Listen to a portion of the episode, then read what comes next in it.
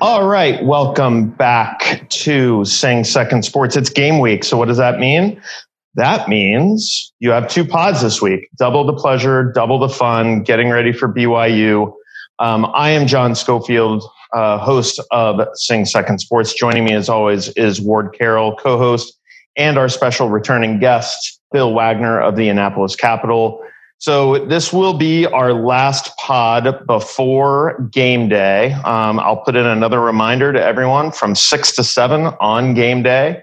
We are going to have our virtual tailgate, our virtual happy hour featuring our drink of the week by Dry 85. Um, more info on that as we get closer to Monday night. But from six to seven, check it out. We'll send out a Facebook Live link. We're going to have a lot of great guests. So please join us. But without any further ado, I think that being that this is the last pod before the game, let's talk a little bit about what we expect. Let's go to the person who knows the most about this stuff, Bill Wagner. What do you think? This is going to be a tough opener for Navy.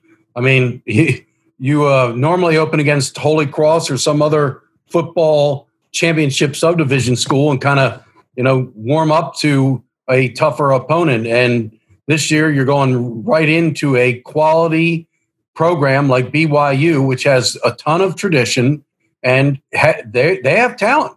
I mean, I'm I'm talking to the Navy coaches, Ken Niumatalolo, Brian Newberry, the defensive coordinator, Ashley Ingram, the running game coordinator, Ivan Jasper. They're all saying the same thing. BYU has NFL caliber t- talent.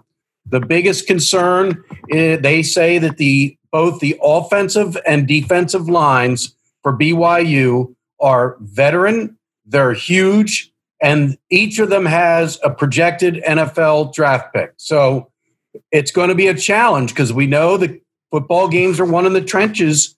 And another element, which we've brought up before, is that Navy has been very limited in contact, whereas BYU has been hitting the whole time. They they've taken a different approach. Ken Niumatalolo has been very very careful in terms of interactions of his players because he didn't want any spread of the virus. And if uh, one player tested positive, he didn't want to have to take out multiple starters because they've been going against each other in practice. But BYU has been going good on good, as they say, starting unit versus starting unit. Um, BYU has a great quarterback, very talented quarterback, and uh, you know some weapons. Now they lost their tight end, a very very talented tight end who you know if he also is kind of considered NFL caliber. His name's Matt Bushman, and Coach Niumat before it was announced that Bushman was going to be out for the season due to this injury was very concerned about the matchup problem Bushman created. So that's one issue that's not going to concern Navy now because Bushman will not be playing. But yeah, this is a challenging opener, John. I mean, probably one of the more challenging openers Navy's had in quite some time. Yeah, I, I saw the news on Bushman's injury, and you know, I had heard the comparisons. You know, it's sort of like a lot of the Iowa um, tight ends that come out into the draft, like the Hockensons, the Noah Fants, the stuff like that. And BYU, you know, and, and I'm going to speak from my personal experience living in Utah. BYU and Utah are often the benefactors of the fact that a lot of their players go away on two year missions and then they come back and they're two years older, they're two years a little more mature, they're two years a little more developed physically. Um, so you do have a lot of cases where you've got seniors on the BYU football team who are like 25, 26 years old. Um, now, sometimes that helps and sometimes it hurts. Um, you know, I, I know for a fact uh, for the basketball team, it used to always help them. Um, but for the football team, we'll see. And, and this will be an interesting experiment to see, you know, with this new head coach, um, how they come out of the gate and, and how they play. You know, both Army and Navy are going to get a look at BYU this year.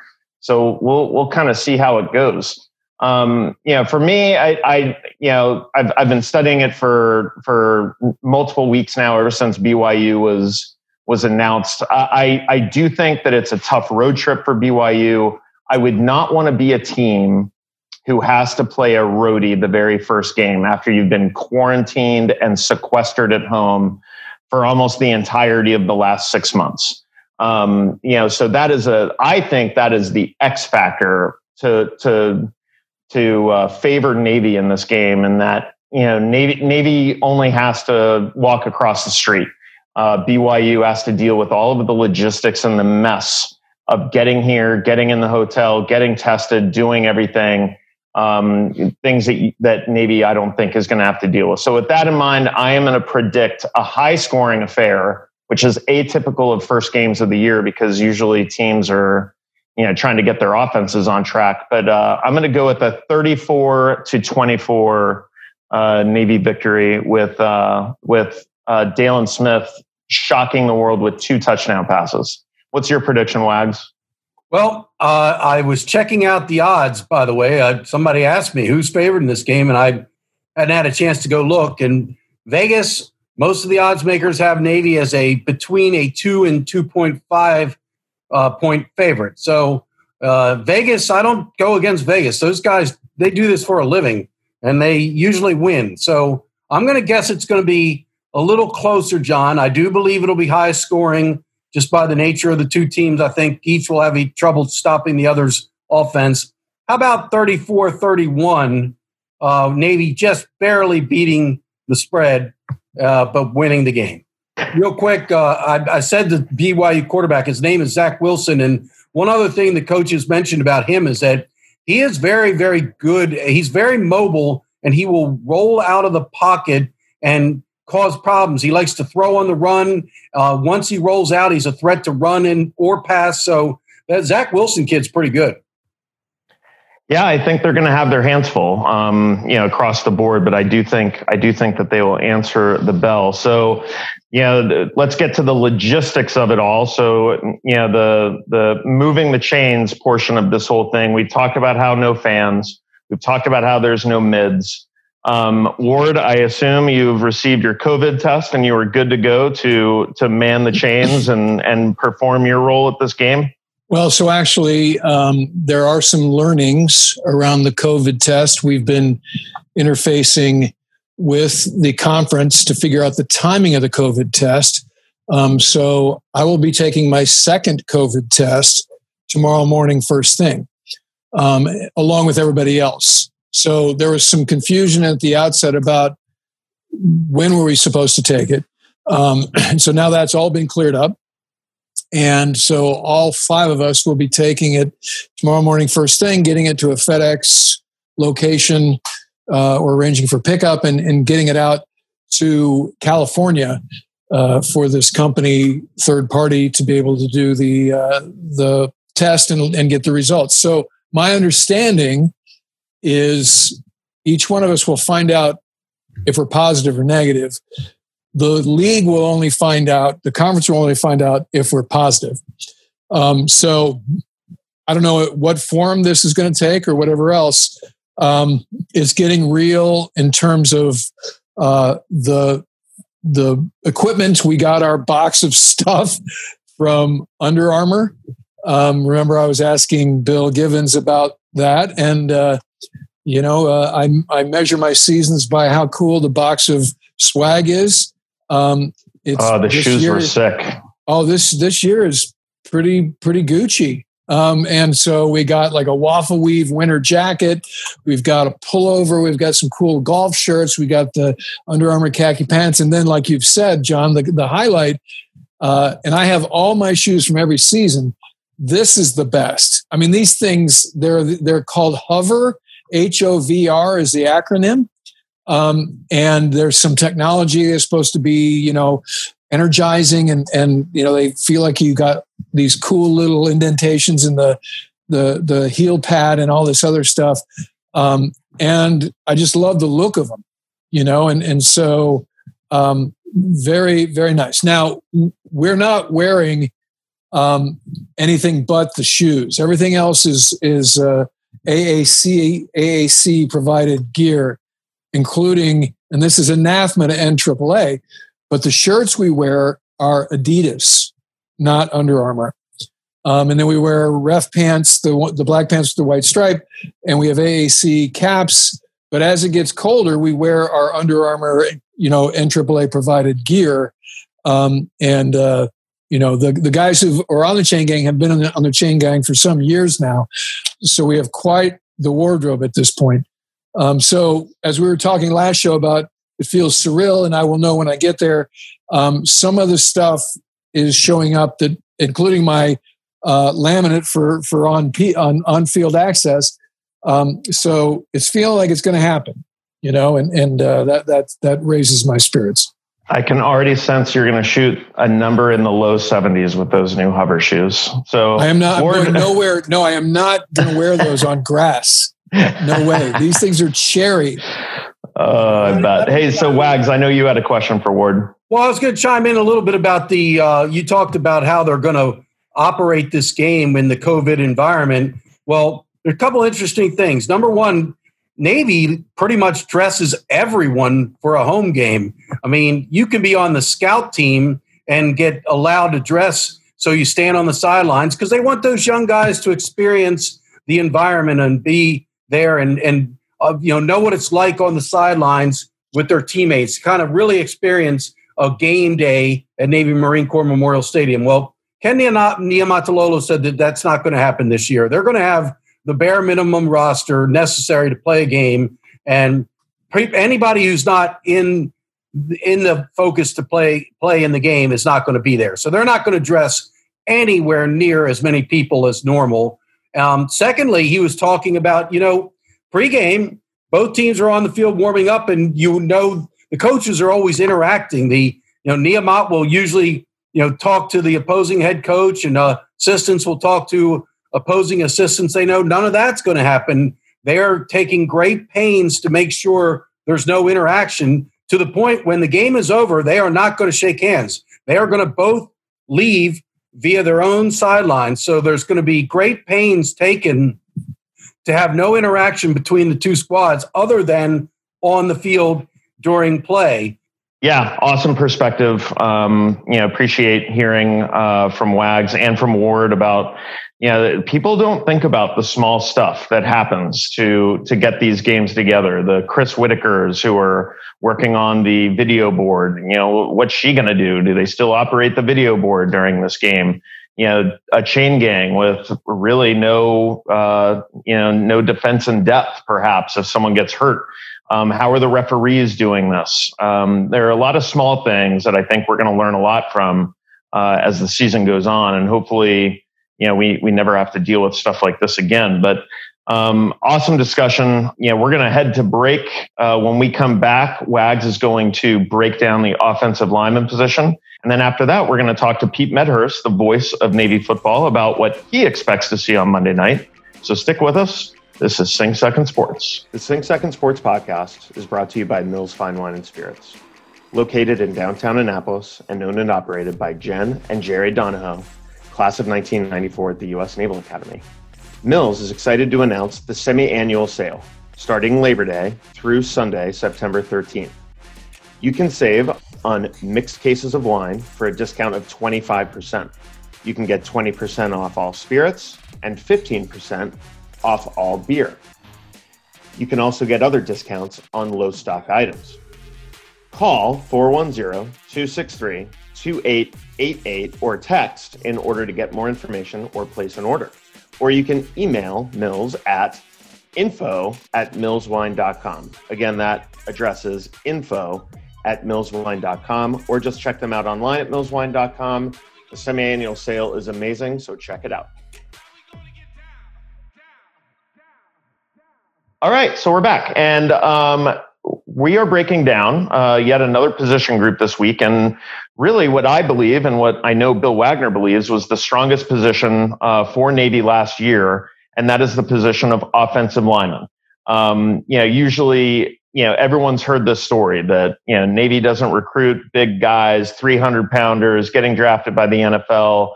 These are smaller guys, quicker guys, hard nosed guys who are really making it happen and allowing the Jamal Carothers to to break into the open, the allowing the Malcolm Perrys to have great seasons and great careers. So Wags, without any further ado, Uh, tell us a little bit about this position this year. How's it going to change? And really, how do they rebound from something so utterly tragic as as losing Dave Forney? Yeah, that's a tough one, John. Uh, it's hard to even talk about David Forney. First and foremost, let's just say that the Navy offensive line is the key to the triple option. You can have great skill position players. You can have an outstanding quarterback, a explosive fullback, and lightning fast slot backs. But if their offensive line's not creating holes, there's nowhere for these guys to go. So last season was probably you have to say based on the results, 11 and two, and the statistics, which was uh, a Navy record for uh, rushing average rushing yards per game. This was one of that was one of the best offensive lines in Navy football history, at least during the triple option era. And they lost three starters from that unit. You mentioned David Forney. He was the first team All American Athletic Conference selection as a guard. Um, and we lost David due to a heart ailment. No one will know for sure what happened, but uh, that is something I'm sure this offensive line this year is playing for David Forney.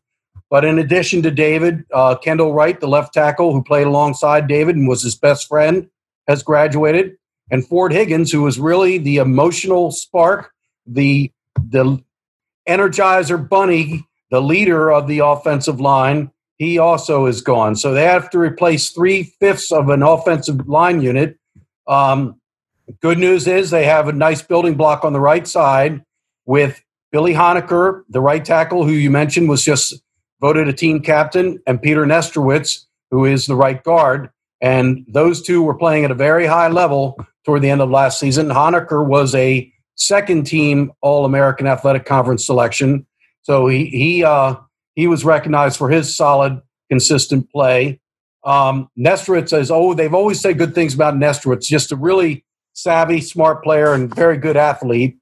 Um, now, we found out today in talking to Ashley Ingram, who's the running game coordinator, and he works specifically with the guards and centers, but he has a, a, obviously a great handle on the all, all, entire offensive line.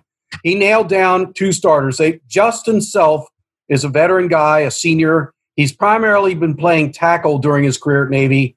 They moved him to center to replace Ford Higgins, and he's pretty much taken that position by the reins, and uh, he is definitely the starting center. And they're quite pleased with the progress of Justin Self, and they believe that he he will be a strong part of the line. They also announced today. Ashley Ingram announced that um, Luca Fradiani has won the job at left tackle. He is a junior, um, and uh, Coach Ingram called him very athletic, very physical, high motor type of player. But he beat out a senior, Kurt Stengel, for the left tackle job. Stengel will now serve as the primary backup at both left and right tackle. And the left guard position is going down to the wire. It has not been decided. Coach Ingram said that uh, senior Sean Ratty and junior Nick Bernacchi are still locking horns on that and it's going to make maybe come down to a game day decision as to who's going to be the starter there. But he expects them both to play quite a bit. Um, so you can, you know, whichever of those two guys that does not win the left guard position, you can expect them to roll in as a backup um, guard quite often. Um, Coach Ingram also had nice things to say about the backup center. Um, he said that Pierce Banbury that's looking good is Justin Self's backup, and in fact, looks so good that they're going to try to get him some reps at guard if he's not going to see time at center. And he also said Bryce Teixeira will see time behind Nestrowitz at right guard. So, you know, they're rebuilding the offensive line, but Coach Ingram is very confident in the unit and feels they will be a, a, a strength of Navy football this season. Yeah, and and I think that's you know let the good times roll from last year. It was obviously a very good, a very good uh, unit, and and obviously one that they're going to need to rely on in order to you know to to get that running game going. With a new quarterback, the pressure is on them. So. Um, let's go ahead and uh, quickly pivot because one of our guests has joined, and we'd like to get his perspective on this offensive line. And as it's game week, uh, we, you know, we definitely want to hear from the voice of Navy football, and that is Mr. Pete Medhurst, who is uh, now our return guest. Thank you very much for for joining back in. We know you have a radio hit coming up, so we'll get right to it. What is your feeling as we lead up to uh, Monday night? I don't really have one uh, because we haven't been able to watch them practice. We know the returning players, and as we often discuss, Ivan Jasper always has the next quarterback ready, and uh, we believe that you know Dalen Morris has won the job, and Dalen will be able to uh, do the job because Ivan Jasper is not going to put somebody out there that can't play. I think what this does, though, they have as good a wide receiver core as they've had in some time. And I'm not sitting here saying they're going to throw it 10, 12 times a game. But I would not be surprised to see this team throw more on first down um, and try to break some tendencies because Morris can throw the ball. He's got people that can go get the ball. And frankly, they've got one of the best wide receivers in the league in Michael Cooper. And even though statistically by the end of the year, analytics won't indicate that because of the number of catches, but look how effective those catches are. Look where those catches are made, how many yards per catch, because I think that's a weapon you have to try and use uh, right now. They've got three or four guys that can go get the football. And I'm looking forward to the defense. I mean, the defense got a number of guys returning that took snaps last year. It's the second year under Brian uh, Newberry. And the kids, everyone we've talked to, seems extremely excited about what they can expand now on their package, just as the offense has been able to expand theirs in the past. I kind of agree with you on the passing because also Ryan Mitchell is a very talented receiver. And we're hearing them talk about Jamal Carothers averaged 26 yards per catch last season. And how can we incorporate him into the passing game? But do you think this is about utilizing Dalen Morris's talents? I mean, we've seen Dalen Morris in practice, and he looks like a drop back passer. He's a big, tall, tall, sturdy guy, and he throws a nice ball. Is that what this is about? Utilizing, you know, playing to the strengths of Dalen Morris? I don't think there's any question about that. You go back and watch. Uh, I mean, I, I, remember when Ivan and I watched his uh, tape, his high school tape, before he ever committed to Navy, and I mean, he threw 170 yards on a line to a guy for a touchdown. I mean, this kid can flat out chuck the pill. Couldn't believe with all those schools that are in the state of Alabama, somebody uh, didn't try to lure him away. Obviously, he's going to benefit from getting a great education and a degree that's going to put his resume at the top of anybody's list. Um, you know, if he goes out in the civilian world after uh, his service uh, to the country. But you know, Jamel Carothers, Joe and I went back and looked at his high school tape. And if you go back and look at his high school tape, a lot of the big plays he made catching the football. I mean, a kid can flat out run in the open field. Uh, he's got the hands. And I think a lot of the things we saw in the past that they did with an Alex Teach out of that position, who could catch the ball uh, and was was very good uh, in, in, that spot. I think you're going to see them try to do the same thing with uh, with Jamel because he's a playmaker, and you get your playmakers the football any way that you can. And let's face it, the tendency is they think you're giving it to him on the mesh every time when or the pitch play from time to time. But quite frankly, again, break tendency by utilizing him on first down uh, in the passing game. And you really give the defense a, a, lot of things to have to prepare for. I think Pete's right on there. Um, I he reminded me that I'm eager to watch um, the Newberry D and, and, see if they keep that sort of aggressive swarm the ball thing going on. You know that that was successful last year. You need really fast, agile linebackers to make it work. Um, so uh, I think what we're hearing here uh, is there's a lot of intangibles going into this thing, you know, and and this is really going to be an eye opener uh, in terms of what is the product that shows up on both teams. Like Wag said, he wouldn't want to be in BYU's position coming out of uh, sort of quarantine into an away game as your as your opener. Um, so, Pete, uh, what do you think we're gonna you're gonna be seeing from your point of view that's to be strange and and you know with no fans and et cetera et cetera? Are you just going to try to keep focused and and try to make it a normal experience for the listener? Well i think you have the game is the game. Uh, that's the the ultimate. Obviously you touch in the beginning you, the, one of the storylines is the fact that there's no fans and covid and preparation has been different for both teams uh, leading up to this. Uh, byu with a huge injury losing matt bushman at tight end. That guy would have been a nightmare uh, matchup for the mids tight ends always have been for some reason and this guy's an NFL player, and he would have been unbelievable uh, problem on Monday night. Uh, unfortunately, the Achilles injury now has him out for BYU, and that throws a, another pothole in their preparation right before the game. And certainly, uh, from a defensive standpoint for Navy, you you do take a deep breath knowing that Bushman uh, is not going to be out there. But you know, I mean, you hit the storylines. You talk about, you know, I mean, obviously COVID's unavoidable. You have to talk about it at least from the standpoint that the kids have had to prepare a little bit differently. There's no fans there, and they've got to bring their own energy. But everyone that we've talked to, and Bill can tell you, everyone that we've talked to says they don't think it'll be a problem bringing their own energy once that ball is kicked off and it's a football game because they often tell you they try to block some of that stuff out when there's 40, 50, 60, 70,000 people, depending on uh, what stadium we're playing in. So um, I think the kids are just going to be excited to play a football game. And from from you know Joe's and Keith's and my standpoint, Scott Wyckoff, we're just gonna it's it's another game once the game gets kicked off, and and that's ultimately what the listener cares about: who's got the ball, where are they going, uh, and and who wins. That, that's all they care about once the competition starts. So for you, Pete, um, have have you guys been told of anything special you'll have to do? Less producers, less sound guys, less status statisticians. I mean, you, you've usually been for football and especially for basketball, almost a one man show. Um, with no disrespect to Mike Erre, but you do a lot of stuff on your on your own. Are you guys going to have to do it with a reduced staff? Do you have to take multiple tests? How, how's your prep going for that? For us, it's status quo. Uh, same booth uh, for me and Joe and Johnny Goldsmith, our engineer. Uh, Keith will have limited access around the stadium uh, as our sideline guy. But uh, for us, we just basically can't have a temperature of 100 or more uh, when we come in the building on Monday, and, and we're good to go because we're not coming in contact with the players. We're not going to be down on the field or anything like that. So, from that standpoint, it's not quite as drastic for us as it would be anybody that's involved on the field and, and with the team. So, and, and, quite frankly, I'm happy about that. Every time somebody's you know shot my forehead with that ther- thermometer, man, ninety eight point seven, buddy, I'm ready to go. Hey, Pete, is Keith Mills going to be on the sideline?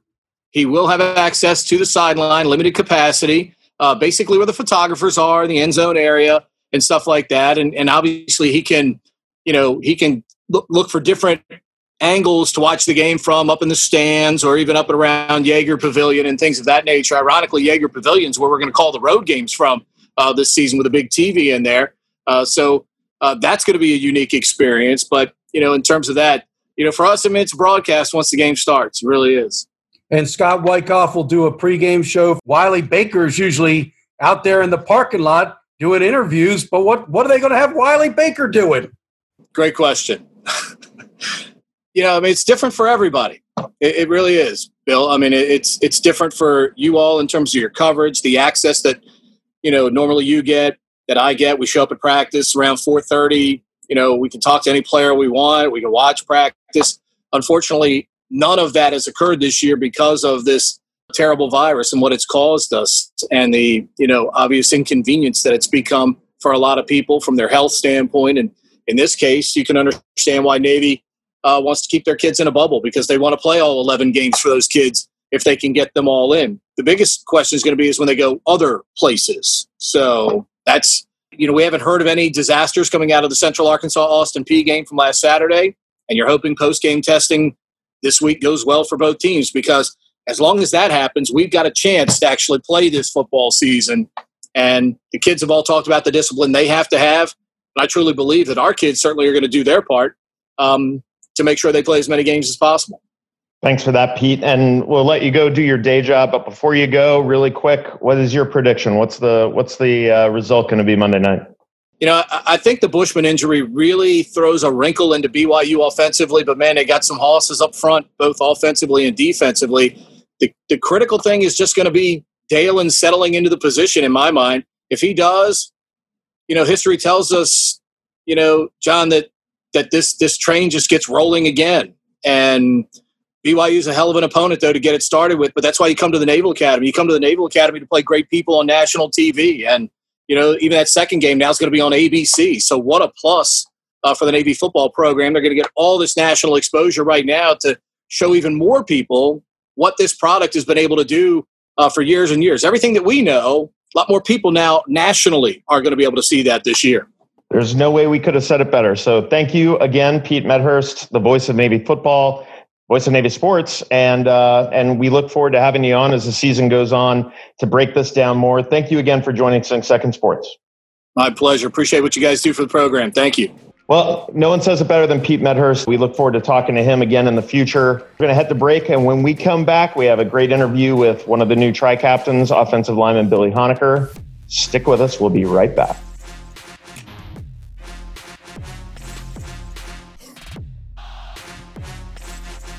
You're listening to Sing Second Sports with John Schofield, Ward Carroll, and special guest Bill Wagner of the Annapolis Capital. If you like what you hear, hit like below and share with your classmates and friends. Let us know how we're doing. Hit us up on Twitter at We Sing Second. That's at We Sing Second. Now back to the pod. All right, we're back, and it's time to feature one of our athletes uh, this week leading up to the BYU game. And who better to feature than one of the newly announced tri captains, Billy Honaker, the starter at right tackle. Uh, Billy is a 2016 graduate of Samuel Clemens High School in Schertz, Texas. And he started all 13 games last year, was part of a great offensive line. And he talks to uh, reporters this week in a uh, NAAA sponsored Zoom call. Uh, and we pulled our uh, Q&A from uh, questions that both Wags and I asked Billy uh, during that presser. I guess talk, talk, a little bit about what it means to you. Um, you know, just uh, I mean, it's a long road to being a senior and to be selected as one of three captains is quite an honor. Yes, sir. Absolutely. Um, you know, like you said, it's a great honor. I feel honored that my teammates, you know, selected me to be the team captain. And obviously, I don't take it lightly. Like, I want to be, you know, everything they see in me. I want to, you know, continue that and just try and help lead this team and continue the success that we had last year. Do you feel that you, Cameron, and Jackson have a nice rapport and can work well as captains together? Absolutely. Um, I mean, obviously, we've been together since plebe year, since they didn't go to Naps with me, but um, like we're all really good friends, and I respect them just as much as you know the rest of the team respects them. So I think that we have a good dynamic, and that we'll be able to you know figure things out and lead the team to the best of our ability. Jackson was telling us yesterday about the motto of kind of pay the rent or whatever it was. Uh, can you kind of talk about what that means to you, Billy? So to me, I mean, especially like for an offensive lineman, you know, obviously the rent being due every day, you got to come and go to work and build up those, you know, every day we pay rent and pay rent and pay rent. And then at the end of the week, we get the, the goal or the, you know, the reward of playing in a football game. And the goal is to win that. In order to win, you got to have built up enough rent to, you know, pay it all off. And so every day come to work, grind it out, grind it out, and then hopefully we've done enough that at the end of the week we can pull out a win. Last for me for now. Um, last season was a, the offensive line was just spectacular. I mean, if you look at the numbers and the rushing yardage, you'd have to say it was one of the best offensive lines in triple option era. Um, that's a high bar to try to meet. Um, I know you want to push this group to try their best to do as well. But can you kind of just talk about that, Billy, and your responsibility for trying to help develop this offensive line to a level that it clears the way for as much yardage as you gained last season? Yeah. Um, so obviously, I'll I'll say that last year's offensive line was definitely the best. Um, it wasn't because of you know me or anything, and obviously having Malcolm and all the guys, all the A backs. Our A backs are so deep, especially you know last year. Um, those guys definitely made our job easy, but and the fullbacks. Um, but you know, guys like Dave and Kenny and Ford, I mean, they're hard to replace. You know, just as hard as it is to replace Malcolm. But um, you know, I think that when the season gets going, once we get some games and stuff, obviously, because I remember my first game, and my first game was against Holy Cross, whereas these guys, the you know the guys who have never started a football game, they have to come in and start against a very good opponent in BYU. So I know the nerves are going to be there, and it's going to take, you know, maybe a couple weeks for them to get that confidence about them. But hopefully, you know, I can help them, you know, understand the the pace of the game and find that confidence a little bit sooner, hopefully, and then hopefully um, we can try and match that success from last year. Obviously, like you said, it's going to be extremely difficult, but the guys that we have, especially, you know, from the beginning of camp to now not having spring to work on that um, I've seen the guys, the young guys like Nick Bernacchi and Pierce and Luca and Kurt and Sean, like they've all really, you know, I've seen a lot of growth from them over just the past couple weeks. So that's really encouraging. And I would say that Coach Ingram and Coach O'Rourke would say the same thing. Obviously, we still make mistakes. I mean, you're never going to be perfect when it comes down to football. Football is a super hard game to play, but we, I think we definitely have the pieces to, you know, find success. Hey, Billy, uh, John Schofield from Sing Second Sports Podcast. So one of the responsibilities incumbent on the captain or the tri captains, but you know you, you being one of them, um, is to help with team chemistry. Can you talk a little bit about how hard the chemistry has been, being that you were all apart and at home for the for the second semester last year? It was a summer kind of unlike any other, no summer cruises. Um, and now a very unique school year. Um, how is the chemistry on the team with all of these new variables, and what what kind of tools do you have in your tool bag that, that you plan to utilize as a captain in order to keep everyone on the same page and focused? Um, I think the you know the unique thing about playing at the service academies is that usually um, it's older guys who actually end up playing. Uh, a lot of young guys don't get you know the opportunity just because it's so it's so much work to try and balance everything that we go through at school, and then especially on offense, learning the offense and actually having a good under, good enough understanding to actually play. So the advantage we have there is that you know all the first class have been together for a long time and now we've been with the second class for going on three years. So we all have really good relationships together. Um, but i would say you know that coach Niumat did a good job of planning like the the google meets and all that stuff. So we had interactions all summer um, and then we've been back for a while and obviously out on the field you know we're able to interact with each other. So I don't worry too much about that per se. Um, so, but I guess for me, ways that I can help that is just kind of, you know, when we when we are together, just trying to find ways and working with the other captains and trying to plan ways that we can have bonding moments together and stuff. Um, like on the weekends when we have little events with the team together, or when after practice, like coaches try to create a little bit of a locker room environment. Like after practice, you know, we just hang out on the field. Um, obviously, it doesn't match, you know, that in locker room environment because that's one of the best things about playing football just having the guys in locker room cracking jokes and stuff. Um, but I think that we're we're creating ways to create that that bonding environment on the team. Nice. Um, quick follow up, uh, going from that to kind of a more tactical focus of the game. You know, you you probably spend a lot of the offseason getting ready or mentally for Notre Dame. Um, you find out a little late in the game that it's BYU, and now you've got to kind of study up and get ready for you know what's presumably a four man front. Uh, Tonga, El Bakary, Zach Dawe. Like, uh, you know, what what can you say about like the the D line? Uh, for BYU that you're going to face on Monday night that that kind of catches your attention? You know, what are you guys going to need to focus on? What's your you know what's your uh, focus going in uh, based on you know how big and, and athletic that that front four is going to be? I mean, the thing that I've learned here, um, especially you know over the course of last year, is that going into the games, we we guess a lot about what they're going to do, and then a lot of times they don't end up doing what we think they're going to do. Um, So we just kind of that's the good thing about us actually knowing our rules and our responsibilities. Uh, and then once we go into the game, the play gets called and we just carry out what we're supposed to do. Um, as for the defensive line, I mean, it's the same thing that we're going to face every week. You know, we're always we're undersized. We're going to be slower, maybe weaker. You know, so we know they're they're really big guys. They're going to be fast. They're going to be strong. So for us, it's just about carrying out, you know, what we we're coached to do every single day. You know, getting our second step down, tight hands, um, punching. So as long as we execute the way that we're coached to execute, we'll, it, the rest will take care of itself. Uh, last question, if I can. Unique game in that the brigade's not going to be in there. I'm sure you've been hearing from your classmates about them not being able to attend the game.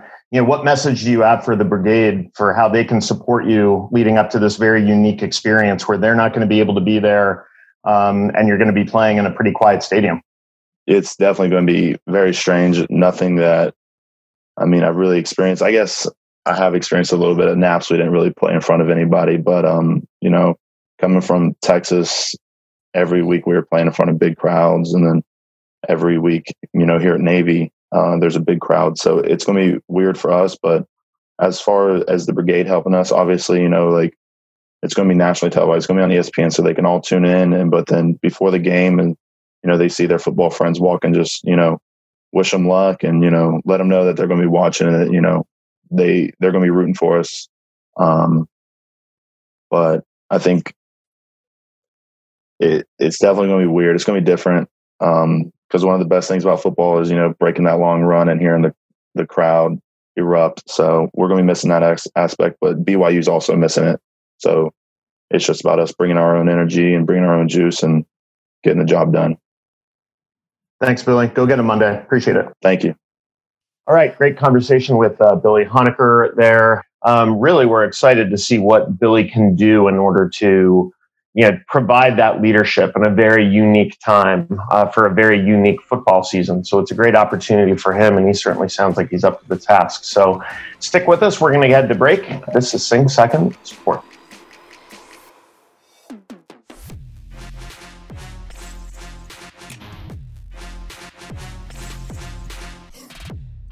You're listening to Sing Second Sports with John Schofield, Ward Carroll, and special guest Bill Wagner of the Annapolis Capital.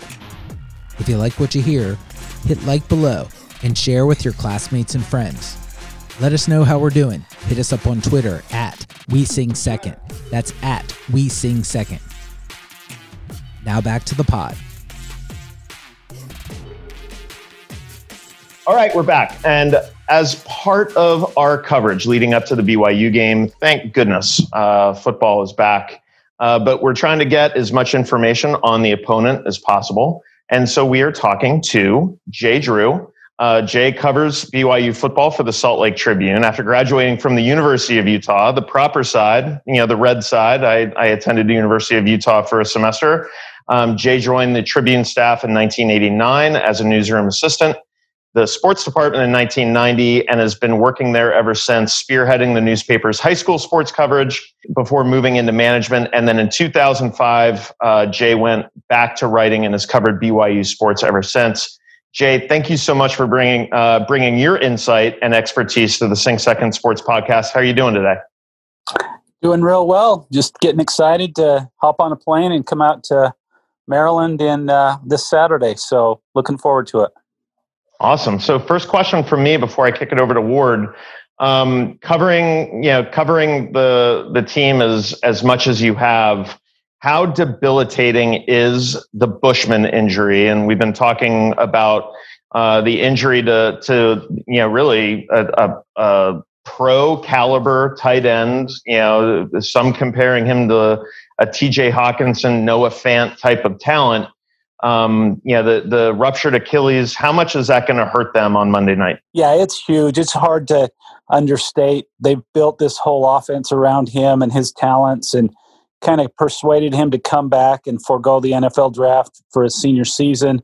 And uh, they've been saying, you know, we're going to put everything around him. He's a he's kind of a generational talent for BYU and uh, All American candidate and not having him is is going to be huge, not just for the Navy game, but for the whole season. They've literally built this offense around his talents. So, Jay, um, how has the team done with practice in the COVID environment? We've made some comments of uh, how Navy has managed. How has BYU uh, come through this? What, what do you think the quality of the product is going to be on the field? I think they've handled it pretty well. BYU's an independent, so they've basically been full systems go for uh, for months now, planning on playing even as a lot of games dropped off their schedule. So they've kind of got a head start, I think, on a lot of teams. They started uh, working out together uh, way back on June first. Uh, they had opened camp on August fourth, and and uh, they don't release any of their COVID numbers, their results, because they're a private school and that's kind of a cause for consternation around here a little bit. So I can't really tell you specifically how many players have had to sit out for a while or anything. But everything I've heard is that they've taken all the precautions and they're pretty much ahead of schedule uh, for for the opener. So have you had uh, access to practices as normal, or has that been cut off? Yeah, that's been cut off. We haven't. Uh, I like I said, I live in the uh, Salt Lake area. I haven't been to Provo in five months, even though I cover BYU basketball and football. That's just because they've shut everything off. No visitors on campus, anything like that. So every all the interviews we do is via Zoom uh, with the coaches and players. So how has BYU been able to cobble together uh, a, a, season? The the Navy game was a let's just call it a last minute substitution for us losing Notre Dame.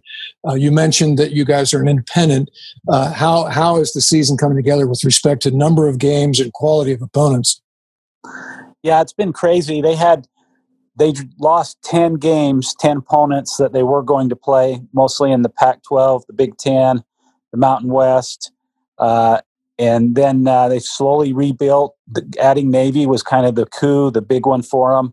They added Army. They play Army on the 19th out there in uh, in New York, uh, and then they've gotten a lot of teams from the Conference USA, a lot of teams out of Texas. So right now they have eight games scheduled. They're still looking to get four more if possible.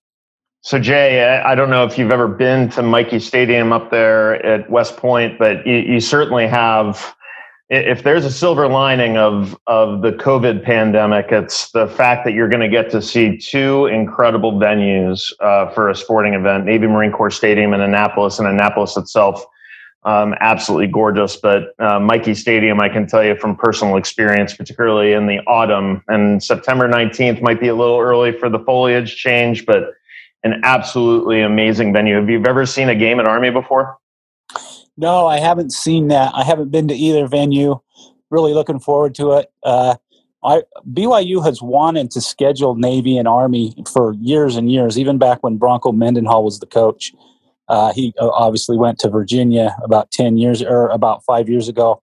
But uh, th- these are basically dream come true for, for BYU fans and BYU's administration. They've really, sure. really wanted to get these teams on the schedule, and they want to get Air Force back on the schedule too. After leaving the Mountain West in 2011, that hasn't happened yet, but uh, but they can they can certainly keep trying. Yeah. Um, last question from me before I kick it over to Ward. Um, so we talked about the impact to the offense, which you've characterized as, as definitely significant with the loss of Bushman. Where do you think the key is on defense? Uh, you know, you haven't played Air Force in about ten years. Um, you know, who do you think is the key to uh, BYU successfully stopping a triple option offense, particularly one that has a new variable uh, written into it, which is a passing capable quarterback in Daylen Smith? You know, who, who's the key on that side of the ball to uh, to bring BYU success? Yeah, a lot of people around here think it's a nose tackle, uh, Khyiris Tonga. He's probably the second best player on the team behind Matt Bushman, who we talked about. Uh, he's really he's a huge, like a mammoth uh, defensive tackle, nose guard. Is a real great run stopper, and uh, they think if they can kind of take away that fullback dive, that they've got the speed on the edges, and they've got the discipline to to basically you know, stay with Navy. Obviously, they haven't seen this. The defensive coordinator at BYU has never faced a option attack. Uh, a guy named Ilaisa Tuiaki.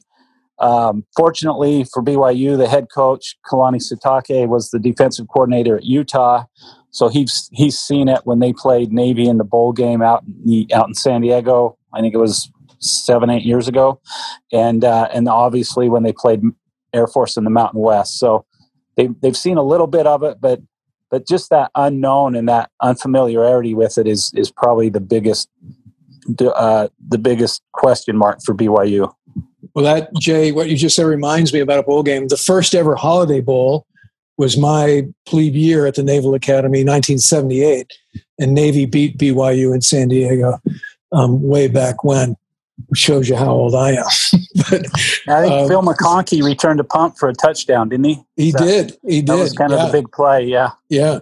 Um, and then later went on to the Giants and was on the Super Bowl team there um, after flying helicopters for a few years in the Navy. So eh, you you mentioned the triple option in passing. What what else are you looking at for Navy in terms of the scouting report?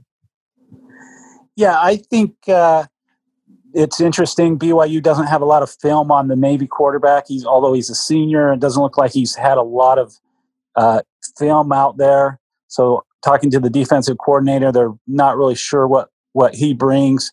But I think mo- mainly they think with Navy, it's just the precision and the execution and just the scheme and how they run it so efficiently that BYU is worried about. BYU is really worried about ball control that that Navy will just eat up the clock, that this vaunted BYU offense won't get the ball very often.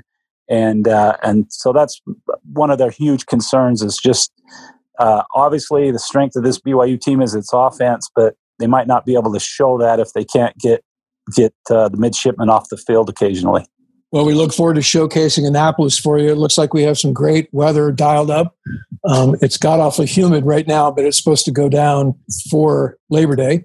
Um, so have a safe trip out here. John mentioned that his experience in Utah as a high schooler and freshman. Um, before the show, I mentioned that I've never been to Utah, but I have bombed it uh, in an F 14 on the Hill Air Force Base ranges. So, uh, great ranges at Hill Air Force Base. That's about all I can say about uh, about Utah. But thanks for for uh, giving us your perspective, Jay, and uh, maybe we'll even get to meet meet you in person on the sidelines on on Monday. Yeah, I uh, hope so. I think they're going to quarantine us to the press box, but uh, and do all our interviews via Zoom. But uh, it'll still be a thrill to be out there. So look forward to it. I think I'll be in the press box, so I'll be looking forward to sharing uh, stories of Sandy, Utah, and and believe me, if we happen upon Ward, uh, you know, I, I, don't think he'll be uh, he'll be dropping any bombs. So very safe travels out here, and my, my bomb dropping days are over. well, they figuratively, were inert, um, they were inert. Those were not live. It was not live ordnance. well, Jay, thank you so much for taking the time, giving us a little bit of your perspective on this game. Safe travels out to Annapolis, and Ward's right. You were walking into like an idyllic, uh, almost aut- autumn uh, weather scene out here, which is which is really the only way to see Annapolis. So, thank you for coming on. Good luck to the Cougars. Let's just hope that everyone uh, gets through this game healthy uh, with no problems, and and here's to having football back. It's a it's a great feeling. Hey guys, thanks for having me on today. Cool. All right, guys, that was Jay Drew of the Salt Lake Tribune. We are going to go to break. This is Sing Second Sports.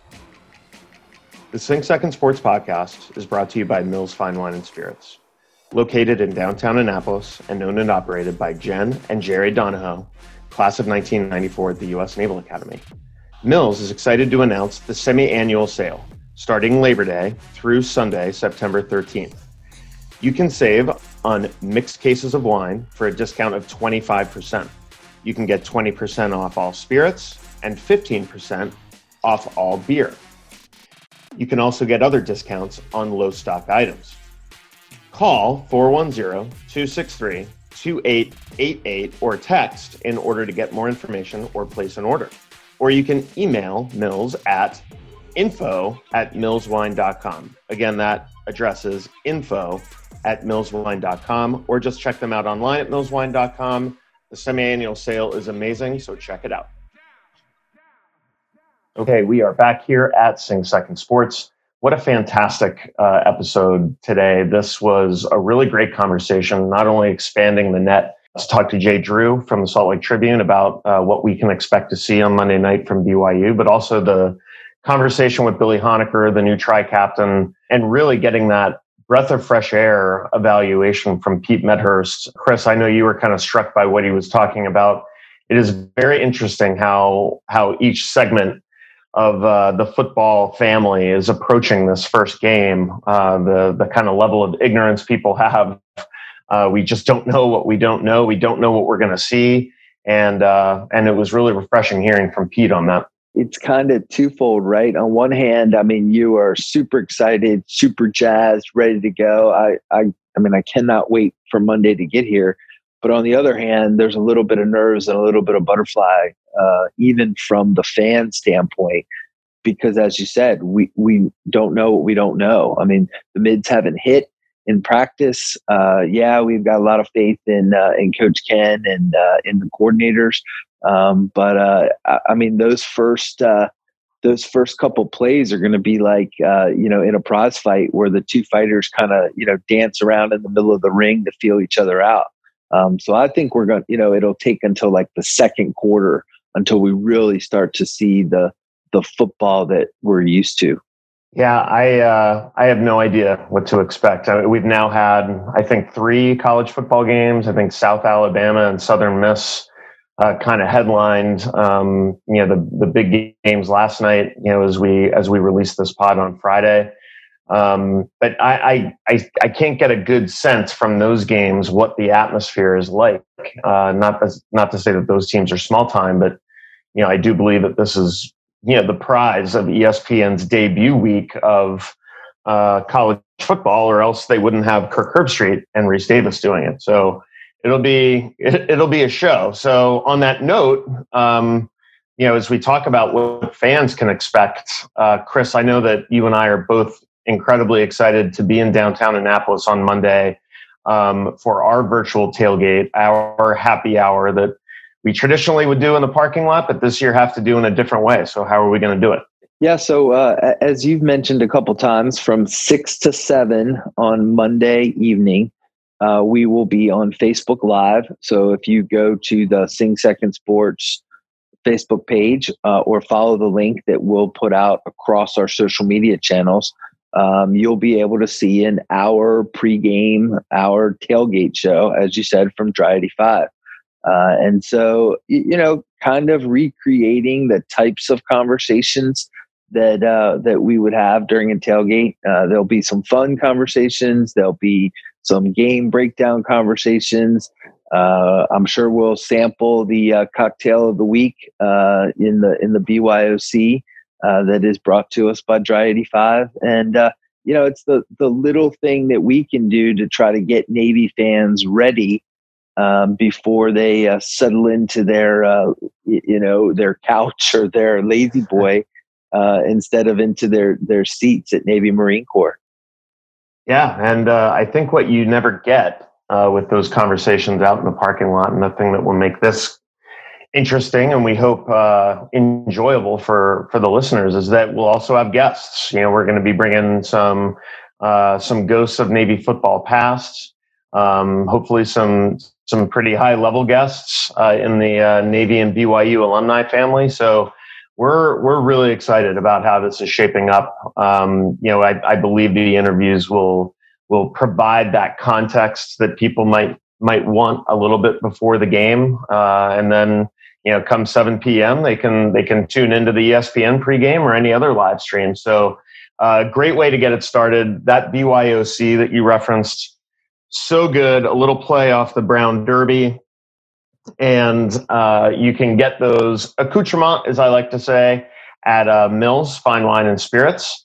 Uh, they'll have everything you need from that uh, from that ingredient list to make it at home, or you can stop into Dry 85 either during the virtual tailgate from six to seven to say hello to us, uh, or uh, drop in there and pick up the to goes, uh, the little to go baggies. They are $12 each and six for $65, which is an awesome way to just get your cocktails at home, get all of them together, pay one price, and then all you got to do is pour it on ice. So um, this is going to be a fun time. And John, uh, we've mentioned a number of times uh, during our commercial break about the uh, Mills sale that uh, will kick off on Monday. Uh, make sure that uh, when you go in and you uh, you stock up during this sale, please make sure to mention the Sing Second podcast uh, we've uh, dropped off some gifts, and if you mention the podcast, they'll be happy to hand you a Sing Second koozie uh, so that your beer or beverage of choice doesn't get warm. Uh, even though the weather is getting a little cooler, we want to make sure that uh, we keep your your cocktails and your beers n- nice and cold. but mention the podcast; they'll they'll give you that that koozie and uh, as you said, I mean, this is an incredible sale. And uh, if you're a Navy fan, you should get down there to not only support uh, a great Annapolis business, but uh, take advantage of some really good uh, discounts. the last thing I'll say is I think you sold yourself a little short. I feel like this six to seven hour is the ideal, or uh, should I say, is the classic John Schofield tailgate. I mean, you always have, I mean, the who's who of Navy athletics in Annapolis. And so I feel like we are recreating as close as we can uh, to what a tailgate would be with uh, with John Schofield. We've got the potential for Mike Keary. We've got, as you said, athletes for from um, you know from Navy football past. We'll have some Annapolitans show up. Um, so yeah, I am super excited uh, to uh, to be a part of it, John. Yeah, it's going to be great. And anyone who knows knows that no tailgate isn't is complete without uh, both the music and the voice of uh, Navy basketball color commentator Mike Keary. so that'll be fun. Um, so again, check out our social media uh, for the drink of the week, uh, the cocktail of the week uh, specials. Uh, please stop into Dry 85 and, and help out an Annapolis small business during the pandemic uh, to help us celebrate the return of Navy football against BYU. So until the next time when we bring you the review of what hopefully is a big Navy victory on Monday, I'm John Schofield, and for our producer, Chris Cervello, we are the Sing Second Sports team. We'll see you next week. Out. The thoughts and opinions expressed on this pod are our own and don't represent the views of the Naval Academy Athletic Association, the United States Naval Academy, or any organization for that matter. Play by play calls from the Navy Radio Network are used in the opening of the show and from time to time will be part of podcast segments.